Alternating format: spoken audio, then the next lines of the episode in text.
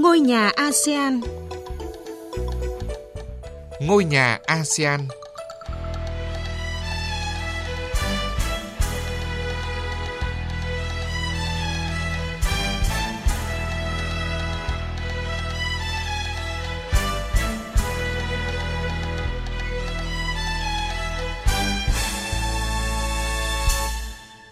Kính chào quý vị và các bạn. Chương trình Ngôi nhà ASEAN hôm nay sẽ có những nội dung chính sau đây. Hội nghị Bộ trưởng Ngoại giao ASEAN lần thứ 56 thúc đẩy đồng thuận, hợp tác duy trì ổn định, hòa bình và phục hồi kinh tế. Nhiều tài xế taxi ở Singapore gặp khó khăn trong chương trình xanh hóa taxi. Campuchia nghiên cứu phát triển tàu điện ngầm và đường sắt nhẹ tại thủ đô Phnom Penh. Thưa quý vị và các bạn, Hội nghị Bộ trưởng Ngoại giao Hiệp hội các quốc gia Đông Nam Á lần thứ 56 và các hội nghị liên quan đang diễn ra tại Jakarta, Indonesia. Trong 4 ngày làm việc, hội nghị có sự tham gia của 29 quốc gia, Ban thư ký ASEAN và Liên minh châu Âu EU, cùng sự tham dự của hơn 1.100 đại biểu và gần 500 phóng viên các cơ quan thông tấn báo chí trong và ngoài khu vực. Sự kiện gồm 18 cuộc họp, trong đó đáng chú ý là Hội nghị Bộ trưởng Ngoại giao ASEAN lần thứ 56, Hội nghị Bộ trưởng Ngoại giao ASEAN và các nước đối tác, Hội nghị Bộ trưởng Ngoại giao ASEAN Cộng 3 lần thứ 24, Hội nghị Bộ trưởng Ngoại giao Đông Á lần thứ 13, Diễn đàn An ninh khu vực ASEAN lần thứ 30. Hội nghị là dịp tổng kết các thành quả đã đạt được, đánh giá lại những thách thức trong 6 tháng đầu năm, từ đó hoạch định đường hướng cho hợp tác của ASEAN từ nay đến cuối năm. Bên cạnh đó, hội nghị cũng tập trung thảo luận vấn đề chính nhằm duy trì ổn định, hòa bình và phục hồi kinh tế của khu vực Đông Nam Á và rộng hơn là cả châu Á, Ấn Độ Dương, Thái Bình Dương. Trong đó, vấn đề đầu tiên liên quan đến việc tăng cường thực thi các nguyên tắc trong hiến trương ASEAN và các bộ quy tắc ứng xử như Hiệp ước thân thiện và hợp tác ở Đông Nam Á hay tầm nhìn ASEAN về Ấn Độ Dương, Thái Bình Dương nhằm đề cao vai trò trung tâm của ASEAN, hướng đến thực hiện mục tiêu một ASEAN tầm vóc, tâm điểm của tăng trưởng. Do đó, một nhiệm vụ quan trọng đặt ra cho tất cả các nước khi tham gia cuộc họp là làm sao để tầm nhìn của ASEAN về Ấn Độ Dương-Thái Bình Dương trở thành một văn kiện nền tảng, văn kiện trung tâm cho các hoạt động hợp tác khu vực trong thời đại mới. Trong ngày đầu tiên diễn ra phiên họp toàn thể Hội nghị Bộ trưởng Ngoại giao ASEAN lần thứ 56, Hội nghị Ủy ban Hiệp ước khu vực Đông Nam Á không có vũ khí hạt nhân, Hội nghị Bộ trưởng Ngoại giao ASEAN với đại diện Ủy ban Liên chính phủ ASEAN về nhân quyền. Các bộ trưởng nhất trí củng cố hơn nữa khả năng tự cường và thích ứng linh hoạt của ASEAN trước mọi cơ hội và thách thức đặt ra cho khu vực. Trong môi trường chiến lược đầy biến động, sự đoàn kết và vai trò trung tâm của ASEAN cần được khẳng định mạnh mẽ hơn nữa. ASEAN cần đi đầu trong việc định hình một cấu trúc khu vực mở, minh bạch, bao trùm và dựa trên luật lệ với sự tham gia tích cực và đóng góp trách nhiệm của các bên liên quan. Các hội nghị giữa ASEAN với đối tác cũng là những nội dung quan trọng ASEAN và các nước đối tác sẽ thảo luận, đánh giá việc triển khai các cam kết đã có, cũng như định hướng cho hợp tác trong thời gian tới. Đây cũng sẽ là cơ hội để khẳng định vai trò và giá trị chiến lược của các cơ chế do ASEAN dẫn dắt trong thúc đẩy đối thoại và hợp tác, tạo diễn đàn để các nước trao đổi quan điểm, góp phần nâng cao hiểu biết, thu hẹp khác biệt và thúc đẩy lòng tin. Hội nghị sẽ thông qua một số tuyên bố chung giữa ASEAN với các đối tác. Bộ trưởng Ngoại giao Indonesia Retno Masudi cho biết các cuộc họp bên lề lần này cũng tập trung vào nhiều nội dung mang tính thách thức. Thứ nhất, tăng cường thực thi các nguyên tắc của Hiến trương ASEAN và Bộ Quy tắc ứng xử. Thứ hai là tăng cường các biện pháp xây dựng lòng tin, đồng thời tăng cường ngoại giao phòng ngừa. Thứ ba, thúc đẩy các quốc gia sở hữu vũ khí hạt nhân ký nghị định thư Hiệp ước khu vực Đông Nam Á không có vũ khí hạt nhân. Thứ tư là hoàn thiện hướng dẫn để đẩy nhanh việc hoàn tất đàm phán bộ quy tắc ứng xử ở Biển Đông. Thứ năm là hoàn thiện việc thiết lập tầm nhìn hàng hải ASEAN. Ngoài ra, thảo luận các biện pháp hợp tác cụ thể nhằm tăng cường an ninh lương thực, kiến trúc y tế khu vực, tăng cường hợp tác hàng hải, quá trình chuyển đổi năng lượng, bao gồm cả hệ sinh thái xe điện. Bên cạnh đó, nhiệm vụ của các bên cũng bao gồm việc tìm cách ứng xử với những vấn đề gai góc đang nổi lên, cùng những điểm nóng như Biển Đông hay Myanmar.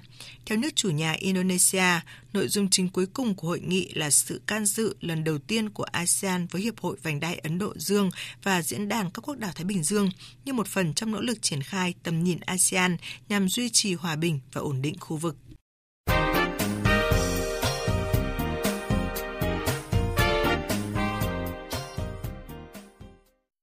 Mời quý vị và các bạn tiếp tục theo dõi chương trình Ngôi nhà ASEAN hôm nay. Thưa quý vị và các bạn, nhằm hạn chế khói bụi gây ô nhiễm môi trường, hướng tới đạt mục tiêu phát triển bền vững, ASEAN đang ưu tiên phát triển xe ô tô điện để dần thay thế cho xe chạy bằng xăng dầu. Trong đó, Singapore đặt mục tiêu đến năm 2040 sẽ loại bỏ hoàn toàn xe động cơ đốt trong và chuyển sang xe điện. Tuy nhiên, nhiều tài xế taxi vẫn chưa sẵn sàng với sự thay đổi này. Họ quan tâm và hiểu lợi ích của xe điện, nhưng việc thiếu cơ sở hạ tầng sạc và vấn đề về chi phí đang gây ra nhiều khó khăn. Anh Ban Kim Trân năm nay 51 tuổi, hiện đang là tài xế taxi ở Singapore. Năm 2021, anh đã tham gia vào mạng lưới xanh hóa phương tiện ở nước này. Anh Ban Kim Trân cho biết, việc chuyển sang sử dụng xe điện đã giúp anh tiết kiệm được tiền bảo trì và nhiên liệu. Thế nhưng việc chuyển đổi từ xe xăng sang xe điện cũng gặp phải một số khó khăn, ví dụ như anh phải tìm được địa điểm sạc điện cho ô tô. Anh Ban Kim Trân chia sẻ. Đôi khi trên ứng dụng hiển thị có rất nhiều chạm sạc, nhưng khi đi qua thì lại có xe phía trước và tôi lại phải di chuyển. Điều này thực sự rất mất thời gian.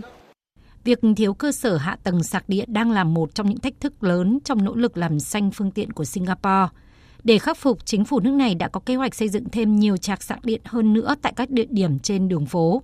Singapore đã đề ra mục tiêu đến năm 2030 sẽ xây dựng 60.000 điểm sạc điện trên toàn quốc, trong đó 2 phần 3 sẽ ở các bãi đỗ xe công cộng và phần còn lại ở các cơ sở tư nhân. Theo lộ trình đến năm 2030, Singapore cũng sẽ ngừng cấp đăng ký cho xe chạy xăng dầu và đến năm 2040, toàn bộ xe ở Singapore sẽ sử dụng nhiên liệu sạch. Vậy nhưng vấn đề hiện nay không chỉ là số chạm sạc mà còn là vị trí và khả năng tiếp cận. Các tài xế taxi cho biết họ sẵn sàng ủng hộ ý tưởng chuyển sang xe điện nếu sự thay đổi có ý nghĩa về mặt tài chính và đơn vị vận hành có thể chia sẻ chi phí vận hành, thuê và bảo trì xe điện. Một nhược điểm là rất khó tìm tài xế. Tôi hy vọng rằng là các công ty sẽ đưa ra nhiều ưu tiên hơn về chi phí làm việc cho những người lái taxi. Nếu tiện lợi hơn thì tôi sẵn sàng chuyển đổi sang lái taxi điện. Hiệp hội Taxi Singapore nhấn mạnh rằng mặc dù có những ưu đãi cho tài xế taxi chạy bằng điện, nhưng cơ sở hạ tầng cần phải phù hợp với nhu cầu, mục tiêu của hệ thống giao thông này. Bà Jiao Rangling, cố vấn Hiệp hội Taxi Singapore cho biết. Rất nhiều tài xế của chúng tôi thực sự muốn sử dụng xe điện bởi vì chi phí nhiên liệu rẻ hơn nhiều so với việc sử dụng xe chạy xăng.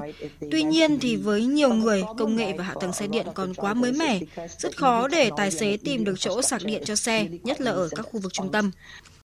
Hiện chính phủ Singapore đã thành lập một cơ quan để dẫn dắt các chính sách liên quan đến xe điện và các cuộc tham vấn sẽ được tổ chức cùng với sự tham gia của các khu vực tư nhân. Nhiều công ty doanh nghiệp tại Singapore đang có bước đi cụ thể để chuyển đổi dần đội xe vận tải kinh doanh sang xe chạy điện, trong đó có dịch vụ taxi điện. Vì vậy, có một điều chắc chắn, một cuộc đua đầy tích cực đang diễn ra trong việc xanh hóa các phương tiện tại Singapore.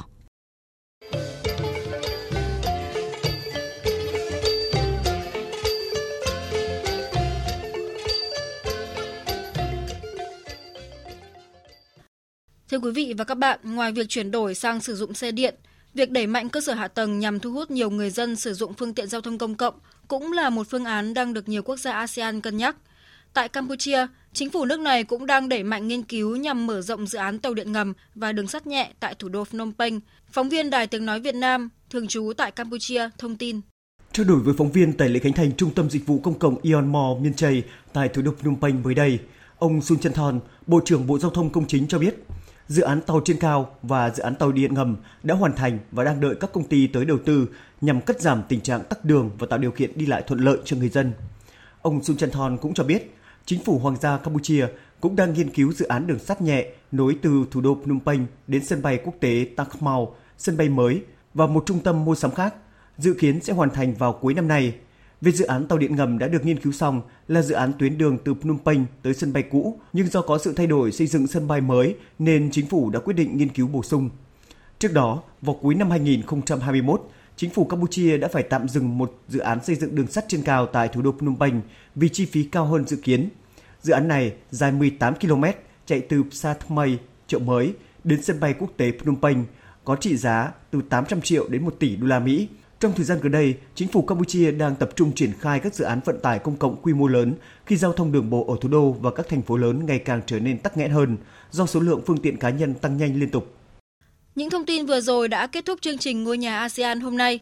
Cảm ơn quý vị và các bạn đã chú ý lắng nghe. Xin chào và hẹn gặp lại.